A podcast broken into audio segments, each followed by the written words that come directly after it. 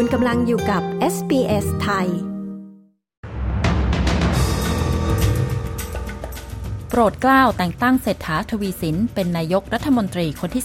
30 นายกรัฐมนตรีแอนโทนีอับานิซีจะประกาศวันสำหรับการลงประชามติพุธหน้า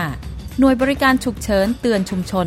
เตรียมรับมือไฟป่าร้ายแรง ติดตามสรุปข่าวรอบวันจาก SBS ไทย 23 สิงหาคม 2566 กับดิฉัน ชยดาพาว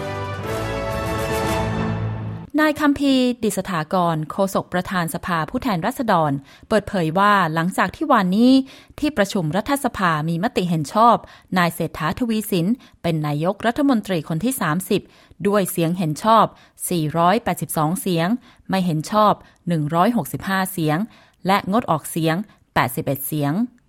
ทางสำนักงานเลขาธิการสภาผู้แทนราษฎรได้จัดทำเอกสารให้ประธานรัฐสภาลงนาม เพื่อกราบบังคมทูลถึงผลการเลือกนายกรัฐมนตรี โดยพระบาทสมเด็จพระเจ้าอยู่หัว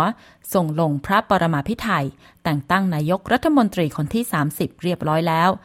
ในวันนี้สำนักงานเลขาธิการสภาผู้แทนราษฎร จะเข้าไปรับหนังสือและนำหนังสือไปที่สำนักงานเลขาธิการคณะรัฐมนตรี เพื่อประทับตาพระราชลัญจกรห้าดวง และนำกลับมาที่สำนักงานเลขาธิการสภาผู้แทนราษฎร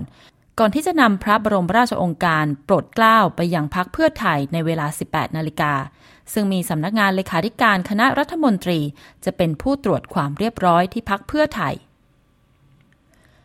นายกรัฐมนตรีแอนโทนีอัลบานีซีจะประกาศวันสำหรับการลงประชามติ เสียงของชนพื้นเมืองสู่รัฐสภาที่นครแอดิเลดวันพุธหน้า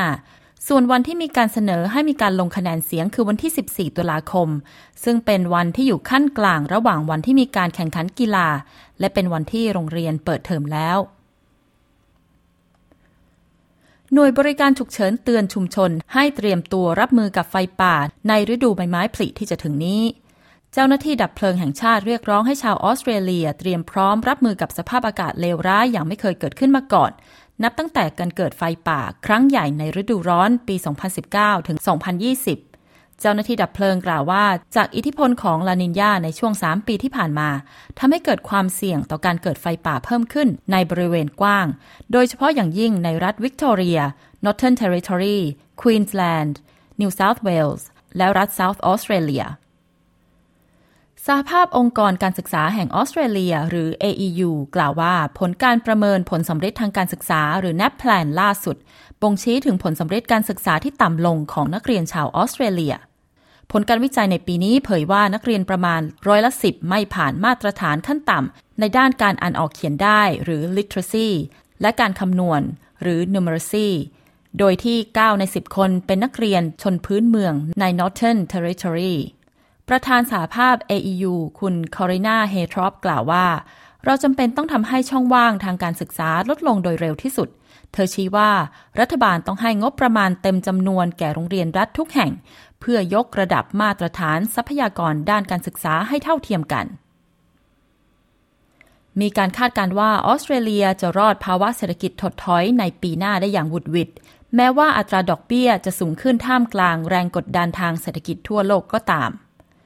จากการสำรวจดัชนีความเสี่ยงทางธุรกิจ Creditor Watch ล่าสุดในเดือนกรกฎาคม พบว่า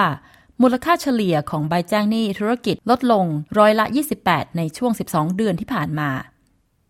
แม้จะมีแรงกดดันทางเศรษฐกิจต่อภาคธุรกิจมากขึ้น แต่แหล่งข่าวของรัฐบาลกล่าวว่า มีความเป็นไปได้น้อยที่ออสเตรเลียจะเผชิญภาวะเศรษฐกิจถดถอย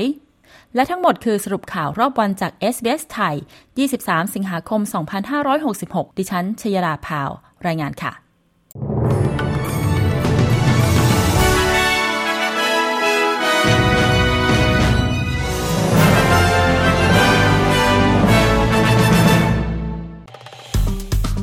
กดไลค์ แชร์ และแสดงความเห็นไป follow SBS ไทยทาง Facebook